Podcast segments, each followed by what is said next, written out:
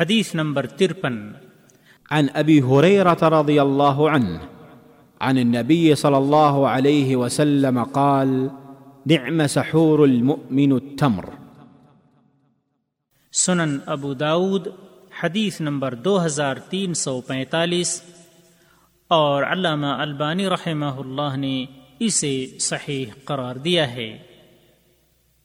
سحری میں کھجور کھانا افضل ہے۔ ابو رضی اللہ تعالی عنہ کہتے ہیں کہ نبی اکرم صلی اللہ علیہ وسلم نے فرمایا، کھجور مومن کی کتنی اچھی سحری ہے۔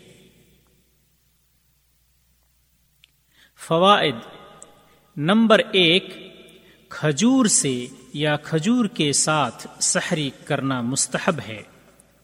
اس سنت سے بہت سارے لوگ غافل ہیں اور وہ یہ سمجھتے ہیں کہ کھجور صرف افطاری ہی میں سنت ہے۔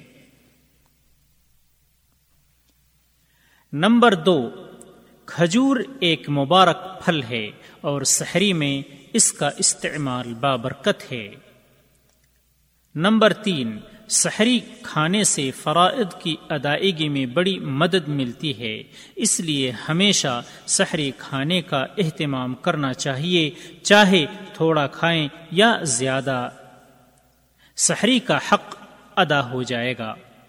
چاہے تھوڑا کھائیں یا زیادہ، سحری کا حق ادا ہو جائے گا۔ جیسا کہ کھجور کھانے سے یا تھوڑا پانی پینے سے بھی ہو جائے گا، سحری میں کھجور کھانا افضل ہے۔